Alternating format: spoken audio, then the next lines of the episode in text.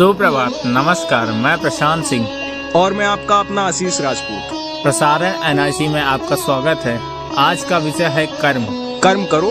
फल की चिंता मत करो। अरे भाई कर्म किया है? तो आखिर फल की इच्छा क्यों ना करें?